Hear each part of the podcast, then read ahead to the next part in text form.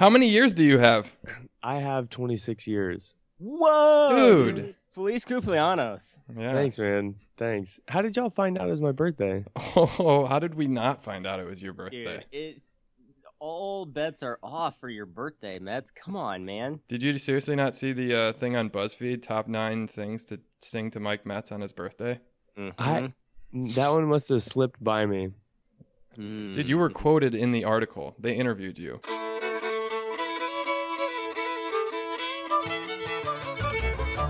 Three Dogs North is an attempt to objectify the subjective with little violence as possible. The following has been torn from its origins in space and time and put entirely at your disposal.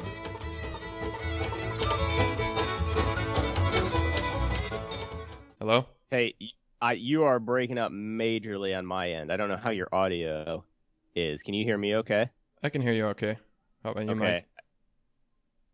I can yeah, everybody's clear. Okay, maybe me. it's my maybe it's the internet here because that was it was like I like literally didn't hear anything you just said. But Okay. I'll- continue. I'll, say it again. Okay. So, um, Dude, you almost took a huge dance from on that. Am I right, Rob? oh, dude. Oh, Good try, Metz. Good try. Yeah. oh, that was that was a yeah, that was a good try. That was a brick, though. Um, Another that's another proper word for it.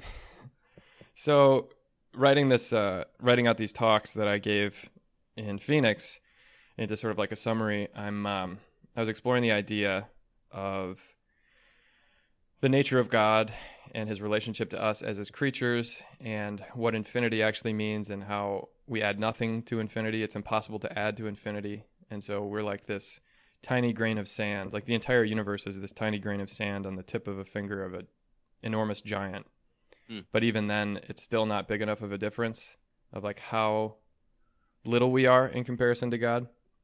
Um, it would be like trying to tack on a minute to eternity. Like the reason eternity can't have an extra minute is because you, you can't just wait for it to end and then put that stupid minute on the end. It's just a different kind of quantity. And so, uh, like the difficulty in faith, I think a lot of times is not. It doesn't surprise most people that there's no quote unquote scientific evidence for God.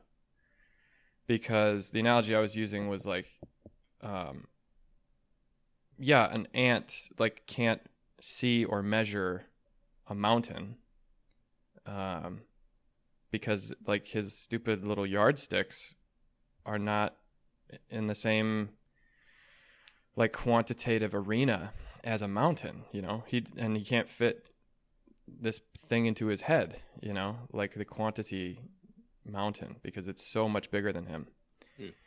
Uh, which is why God, part of the reason why God is invisible is because, like, for him to be visible, for anything to be visible, there has to be a place where the thing is not, you know? There has to be a border around a thing in order for it to be visible right. uh, or quantifiable. And nor is it difficult to imagine or postulate that God is a communion of three divine persons and one God. Like even though that doesn't make sense to our head, it shouldn't make perfect sense because why why should we think that we should understand all the inner workings of the interior life of God? hmm Just like an ant can't imagine what a mountain range is, much less, you know, not a mountain, much less a mountain range, you know. Uh, so anyways, I think what the sticking point is is the is the indifference point. Like why would a being so glorious and so majestic and so huge in comparison to us tiny little ants give uh, a Mets w- about us? you know what I mean? Uh, w- isn't it much more likely that God is the deist God that is just up there in heaven, uh, set the watch, and is kind of like letting us just sort of play out Sure. our miserable little tiny existence. Okay, yeah, that makes more sense, but it's not impossible that God is in- interested in us.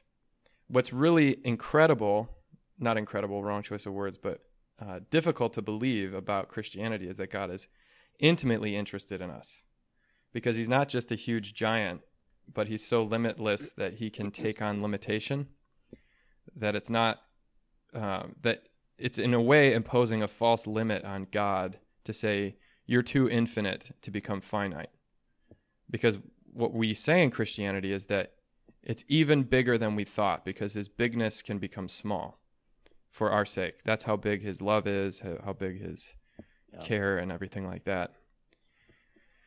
But then this was kind of um, rolling around in my brain and my heart, and I was just thinking, uh, you know, how amazing as a Christian, but particularly as a priest, uh, to have the Holy Spirit in us, because God, God is this huge giant. He's so separate from us. He's so transcendent, yet He's so intimately involved in every single nook and cranny, no matter how small, of all of His creation.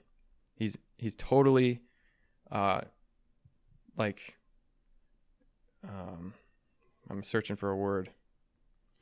He's he's involved himself in in every single thing that's happening. You know, so no matter if it's suffering, he's there.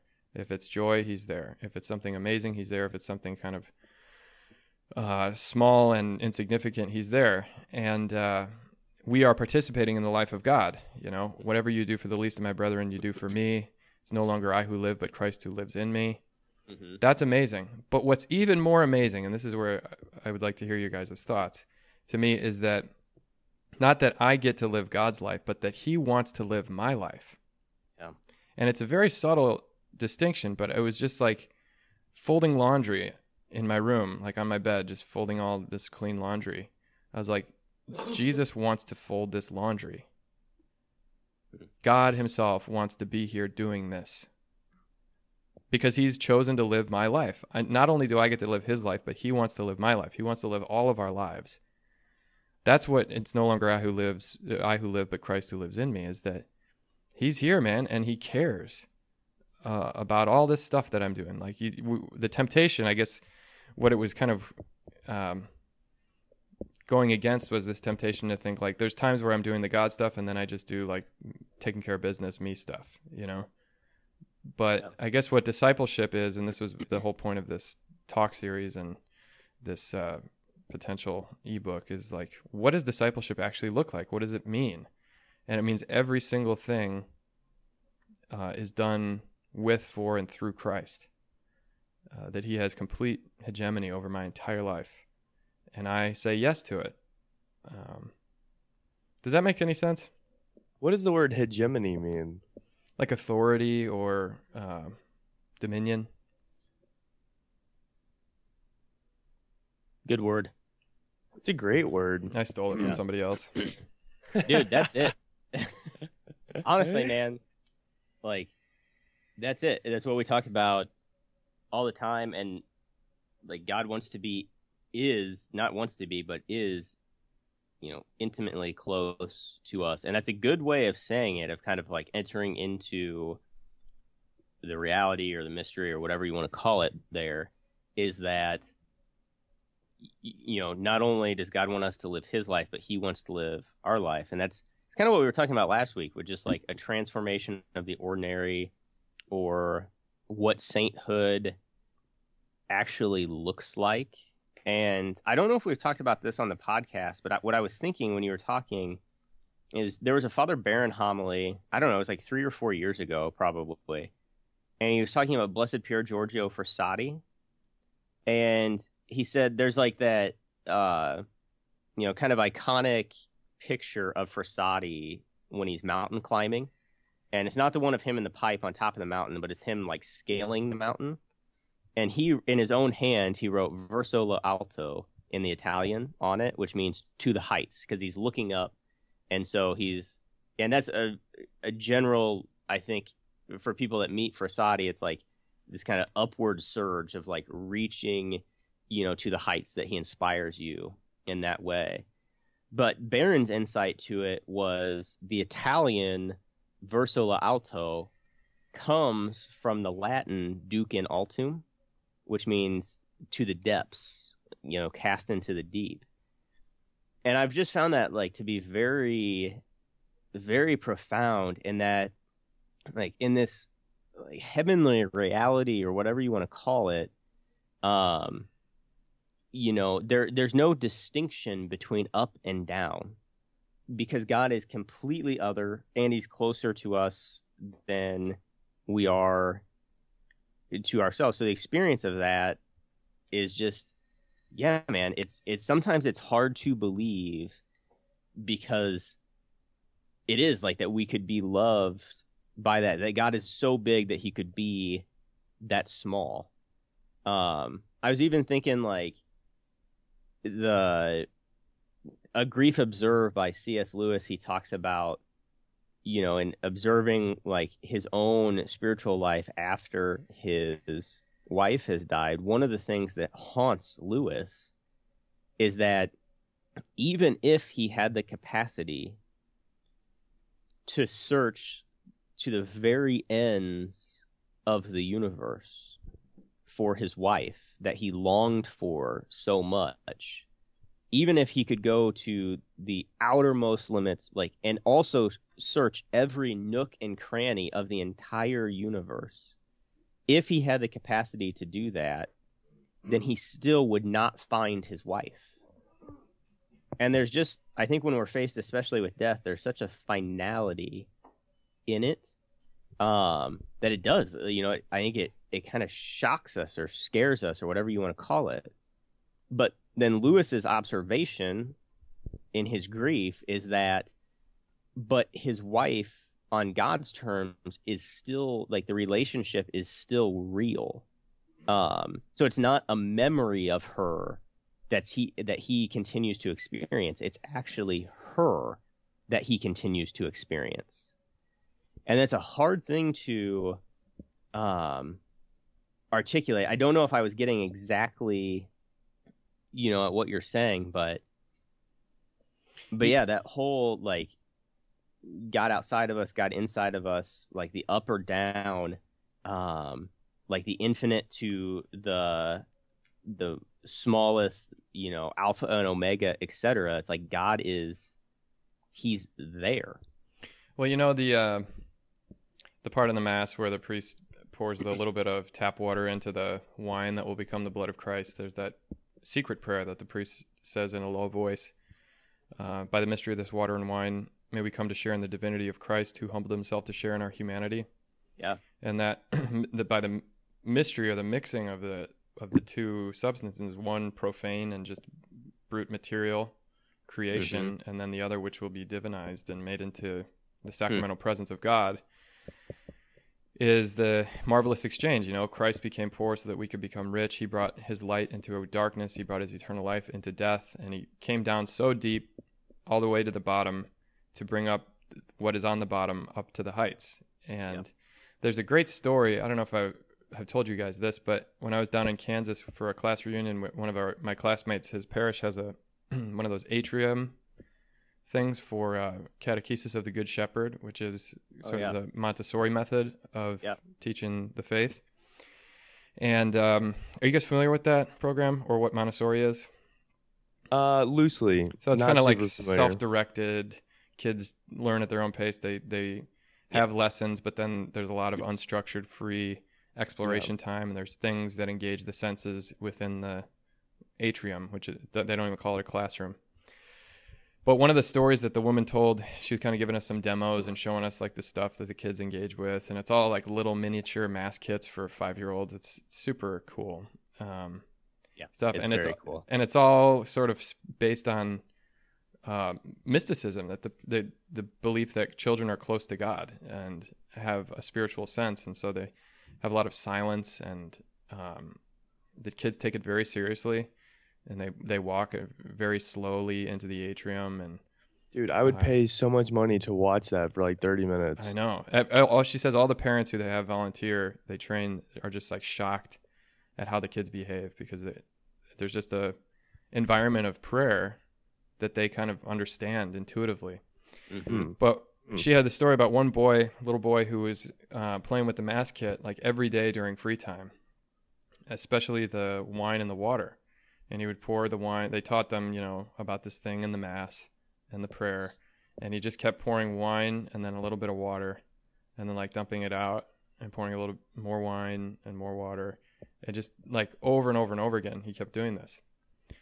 Um, and they were kind of like worried is this kid just sort of fixated and he's not exploring the whole area and he's getting distracted by this thing that's for some reason fascinating him But then they were talking about parousia, and I don't. I'm not kidding you. These are kids like I don't know first communion age. They're talking about what parousia means, um, and you know the when God will be all in all, a new heavens and a new earth, the end times, when Christ, the second coming, that this is the destiny of humanity, uh, of the way you know like where God is all in all. What, what do you think that means?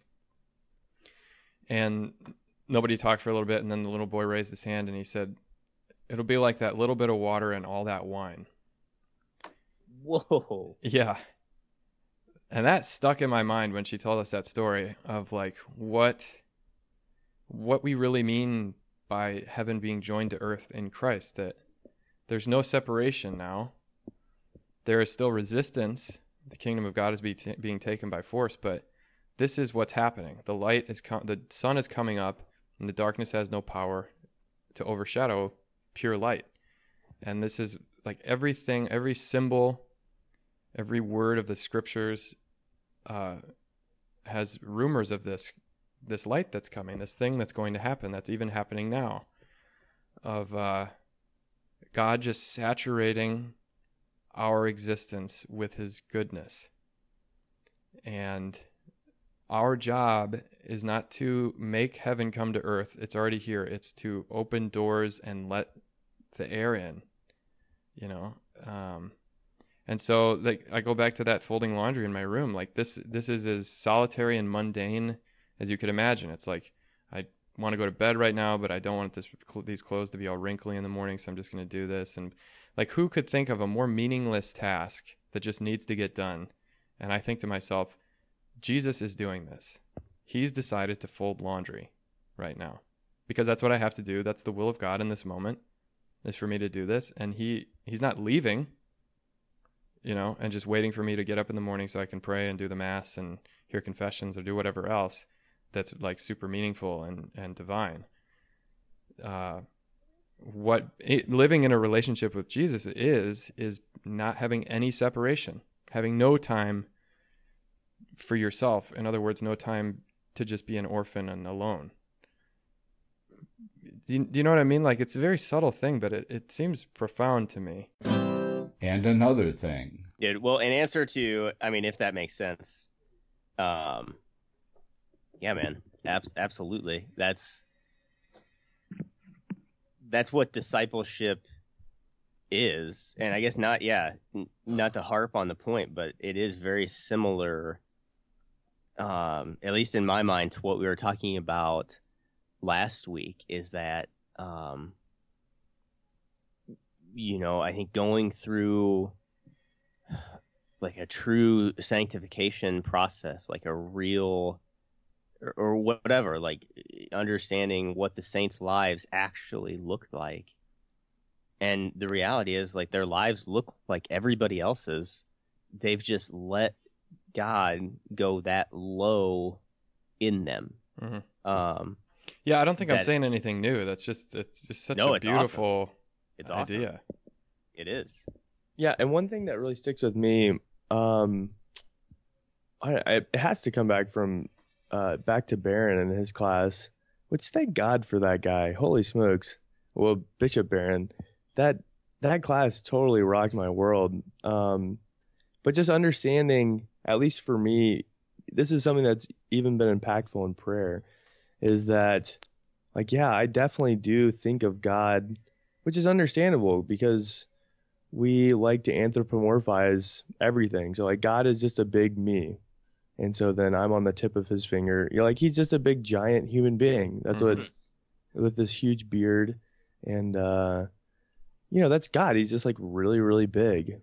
But then to understand the big thing that Barron drove home from his class, you know, the the great I am from um from Exodus with Moses, the burning bush that that is God describing who he is, which is later fulfilled and understood even more fully as God is love.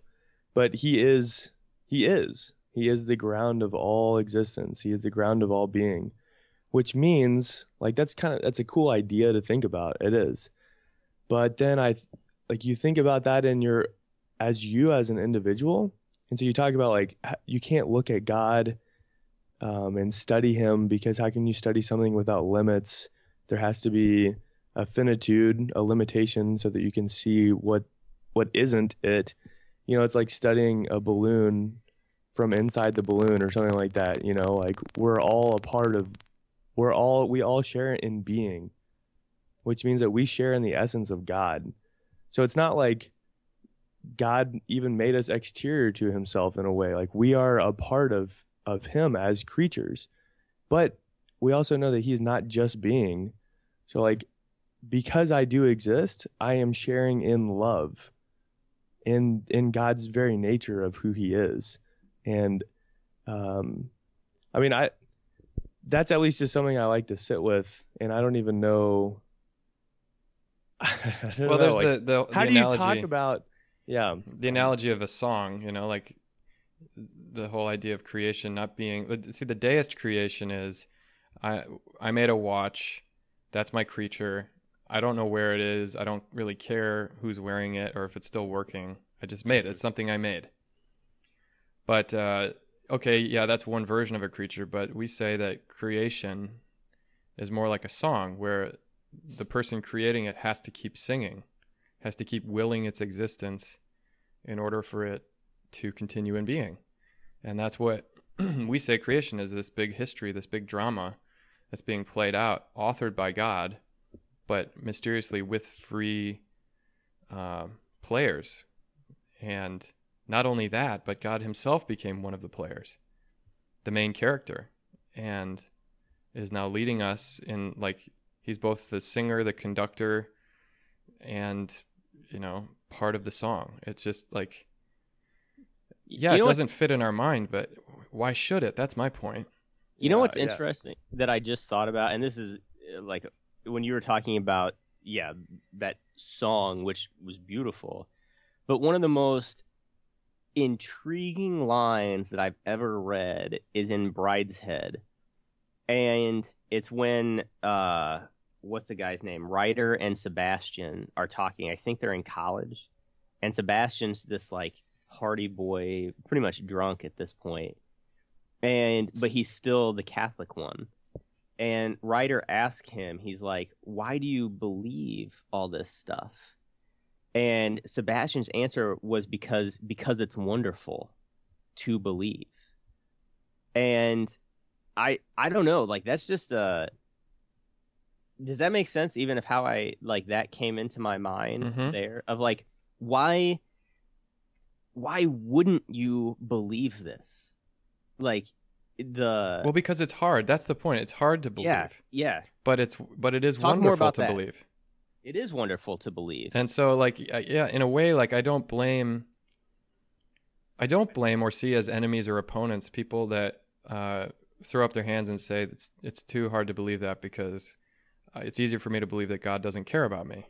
Hmm. Um, it to me, it seems to it defies all reason to say that there is no God or there there is no transcendent um, meaning or origin or intellectual origin to the universe. Why why is there order? Why does our mind apprehend that order? I mean, it's so obvious. It's, it- it's pretty much like an urban phenomenon, at least in my experience. Atheism, even agnosticism, is an urban phenomenon because we live in a world we think we made. Yeah. where everything is industrial and every like our food doesn't come from the ground or the sky. It comes from a store or a factory. And we think that we are god. And so it, it's not that much of a stretch for us to say we're the most um, advanced we're the highest possible intellect that could ever exist. But i mean until industrialization that was not easy to imagine uh, Hmm. when you look out at nature. And I think Avery Dulles converted to Christianity looking at a tree. I can't Yeah. remember the whole story. Do you remember that story? Yeah. It was Like- some day he was out walking and he just looked at a tree and like everything fell into place in his mind Yeah. about the the origin and purpose of existence and yeah, it's not that much of a stretch to say God exists. I mean, it's not. It's it's intuitive. You have to have a kind of deaf conscience or um, maybe vincible ignorance to say that there's no maker to creation, but that that maker would care about us or that he would intervene when we had run from him and rejected him, that is not obvious. And in a way, like, can only be understood and only make sense from within the circle of belief.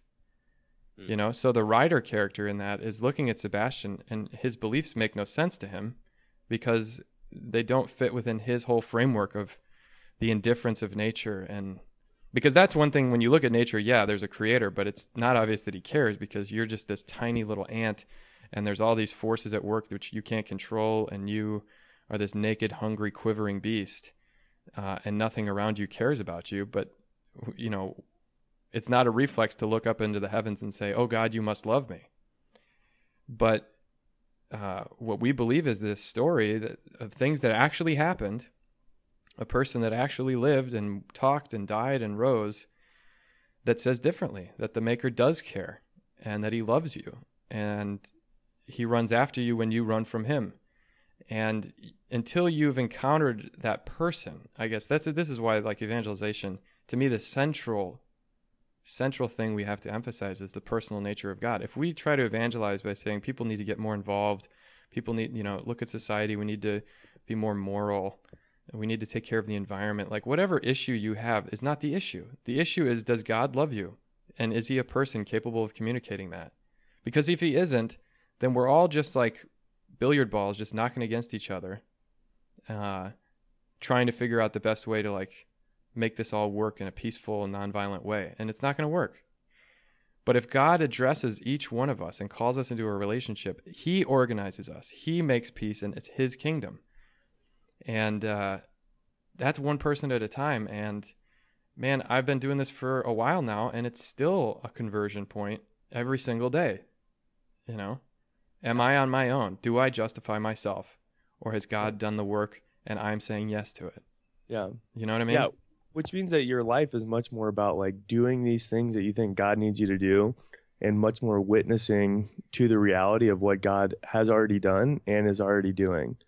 Which I think there's a there's a minor distinction there because in a way all of your actions are not the purpose is not them in and of themselves, but the purpose is to communicate a truth of another, of a savior, of the person of Christ throughout all of your actions, which means oftentimes you don't really know what that looks like and it could be entirely impractical, but that's what witnessing to Christianity sometimes looks like, you know?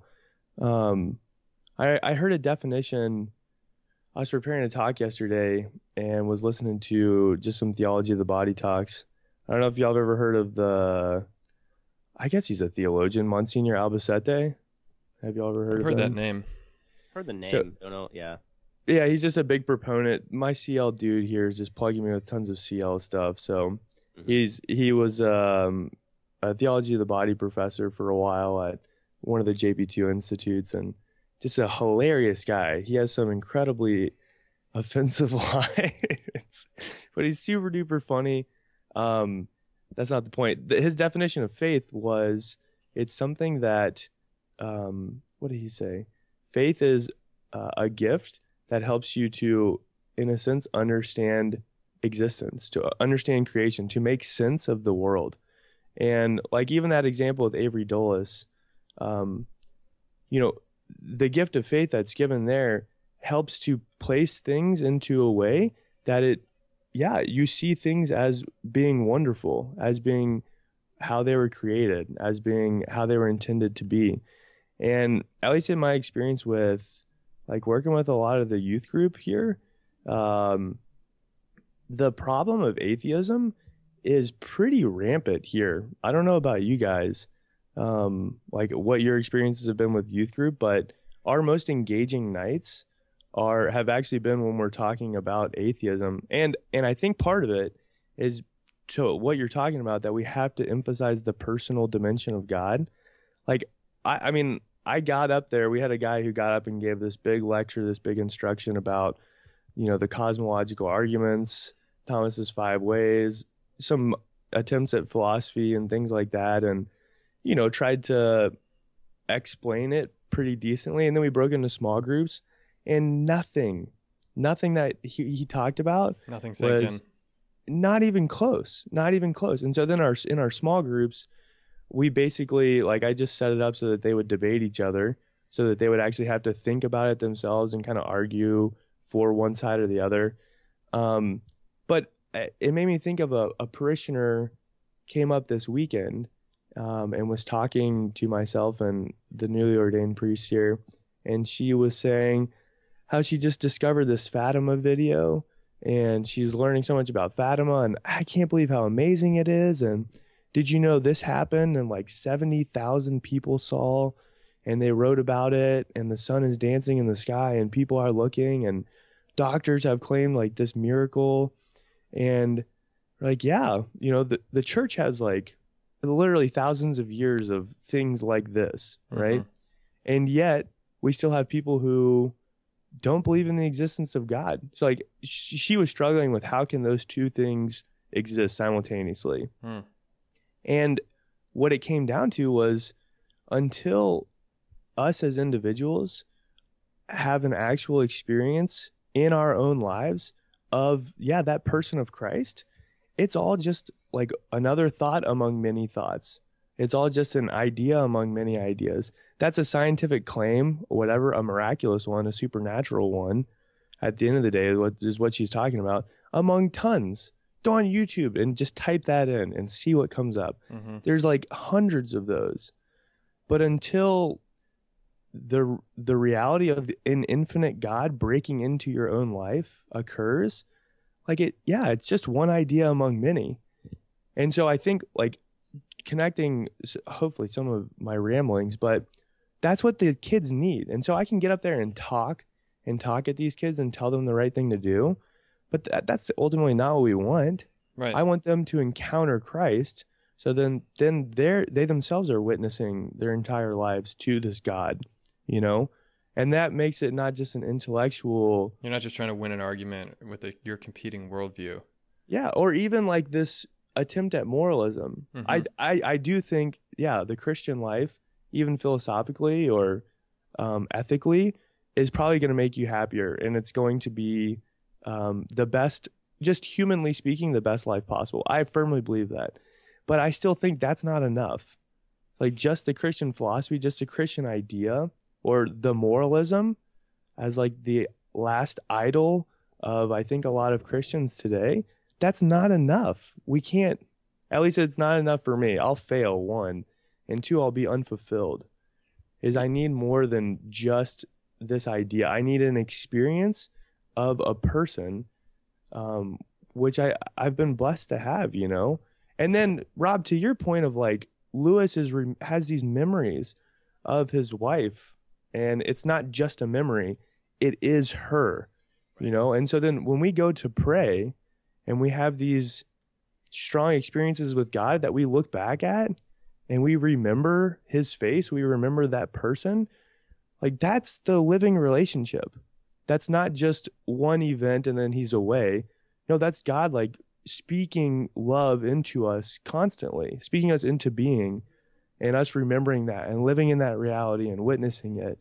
But I, I'm just so convinced that like yelling doctrine and idea at people is so not the way to go that we need to love people there and you can show them all the miracles in the world on youtube or in a video but until they have that like yeah the miracle of an infinite god smashing into our finite lives like that's something that turns people's heads upside down um Yeah, and there's a moral element to it, but I think what you're getting at is we put the cart before the horse. We think that the morals will will change people's belief, but it's really the other way around. Your belief changes your morals. And my evidence of that is my own experience. The first kind of like quote unquote uh, experience of God was super minor. It was like a, I was maybe 10 years old and I was watching TV late at night and there was some thing on I used to watch 2020 all the time. Uh, and uh, it's something like that, some kind of news thing with human interest stories, and it was on near-death experiences. And I don't remember much about the show at all, except that there was some person who came back from this near-death experience, having seen some person they didn't recognize and and heard their name and met them in this out-of-body experience, and went back and talked to their family, and they're like, "Oh yeah, that person died before you were born. We never told you about them." And I was just like floored, kind of like this lady with the fatima. And you never know what's going to do it. And it's not like this completely changed my life, but it got me, it like struck a chord in me so deep that it was the first time I ever knelt down and prayed before I went to bed. I was just like, whoa, God is real. You know, like I'd been taught all this stuff in CCD about Jesus is this nice guy, and so you have to listen to your parents. And it was like, okay, great. Um, but this was like, what? So this actually is real? Uh, there's a heaven and there's a hell, and you can go there. And I knelt down and I prayed, and I remember the next day I, I was like a different person. And it was very, very, very temporary. I did the dishes without being asked, and I think I took out the garbage or something like that. But two days later, I completely forgot about it, went back to being selfish. But um, it had a moral element, you know, like this little bit of intuition that there is a God who is real and uh, is interested in the things I do affected the things I did. And um, there's certainly a moral element on the other side of non belief. And the evidence I have of that is this Catholic match thing. Did I ever tell you about this? My friend was on Catholic match, and they have, I guess, like seven categories of belief. Like, do you believe in the real presence of the Eucharist? Do you believe in the infallibility of the Pope? Do you believe in blah, blah, blah? Like seven kind of markers of how hardcore you are so that you can match up with somebody who's on the same level as you so you don't have disagreements about stuff. And uh, like three of them are doctrinal and four of them are like moral or something, or three or four the other direction. But he said there's never there's never anybody who uh, clicks like um, yeah, I I don't believe that you should have sex before you're married, and I don't believe you should use contraception uh, during marriage. But I can't really believe in the real presence. You know, that's too hard for me to believe. It's never that way. It's always the other way around. The first beliefs to get checked off as no thank you are the moral ones. Why? Because you don't want to believe them. Because if you do, then you have to change your behavior. And this is Newman's whole thing of why uh, you can't argue somebody into belief in God is because our decisions affect our intellect. Like our will, uh, one of the consequences of sin is that there's this bifurcation. We want something that we know we sh- we can't have if there is a God, so we just say, "No thanks, God. I'm I prefer to do what I want." That's original sin. And uh, so, like the way to reorient ourselves and help other people reorient themselves is to put God back in His place, back on His throne and the way you do that is have an experience of the person. Uh, and I go back to this thing I talked about with the guy in the tattoo parlor, where he's like, "How can there be one right religion when there's all these different religions? Aren't they just kind of all mistaken and they kind of are gesturing toward the same God, Jesus and Muhammad, or blah blah blah?" And I just asked him, like, "Well, do you believe that God is a person? Do you believe He can address you?" And tell you about himself because then it's not a question of did we discover the right theory? It's do you believe the person who's telling you? Do you believe jesus? And i asked him have you ever had a, an experience of god? And he told me a story on this bus where a lady said, said something random that really spoke into his life that she would have had no reason to know anything about him. And he was like yeah wow. And i asked him if i could pray for him. I blessed him. I spoke into his life in jesus' name. And gave me a big hug and I'm like, yeah, okay, there. God spoke something to me and taught me something and he taught you something and I didn't say this to him, but that's how this all works. Uh, it's not us just like floundering around trying to figure out a theory to life. you know what I mean? It's Yeah. being taught. which is so cool even there like just god yeah he wants to share in our lives also but like you got to stand in the person of god there. And i know you do that literally every day celebrating mass but you were god's spokesperson. Like your body was standing for god for that person.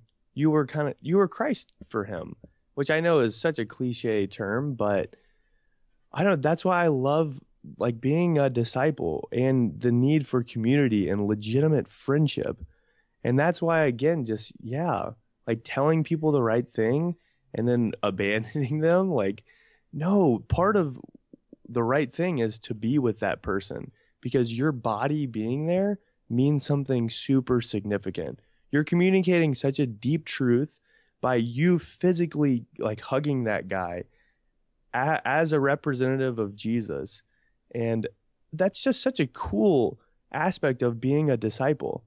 That yeah, you don't just yell at people from the podium or talk to them from the podium, whatever. Like you come down and you walk with them and you go down and give them hugs and you speak words into their life, you know? There's I guess it's just the incarnational component to the faith is so radical, man. It's so incredible. Um, and I'm sure that that probably stuck with that guy more than, I don't know. I mean, I'm sure it was very impactful, but Sure. Haven't seen him in church yet, but there's always hope. Well, it is interesting too. Amongst everything you know we've just said, at least in my take, that little kid at Catechesis of the Good Shepherd gave a better answer to all of this than in a sentence than we just did in an hour. Yeah. Um, which I guess that's what's amazing, you know, about what faith is. I, I don't know. That's a really good point, Connor, of like realizing, yeah, even that points from Bryce head, but it is wonderful, and that can be a capacity for belief. But in some ways, that's what makes it difficult. Is how wonderful it is.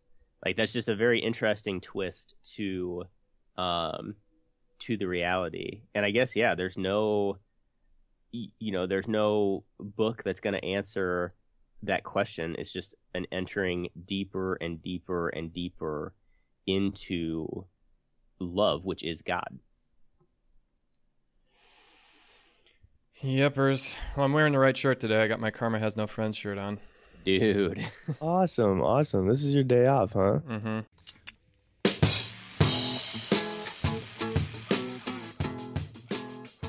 Are you ready? Three Dogs North are Juice, Seabisc, and Michael Metz. Conversations have been edited to sound smarter. Audio and transcripts of this episode are exclusive property of Mundelein Seminary and may not be rebroadcast without the express written consent of Major League Baseball.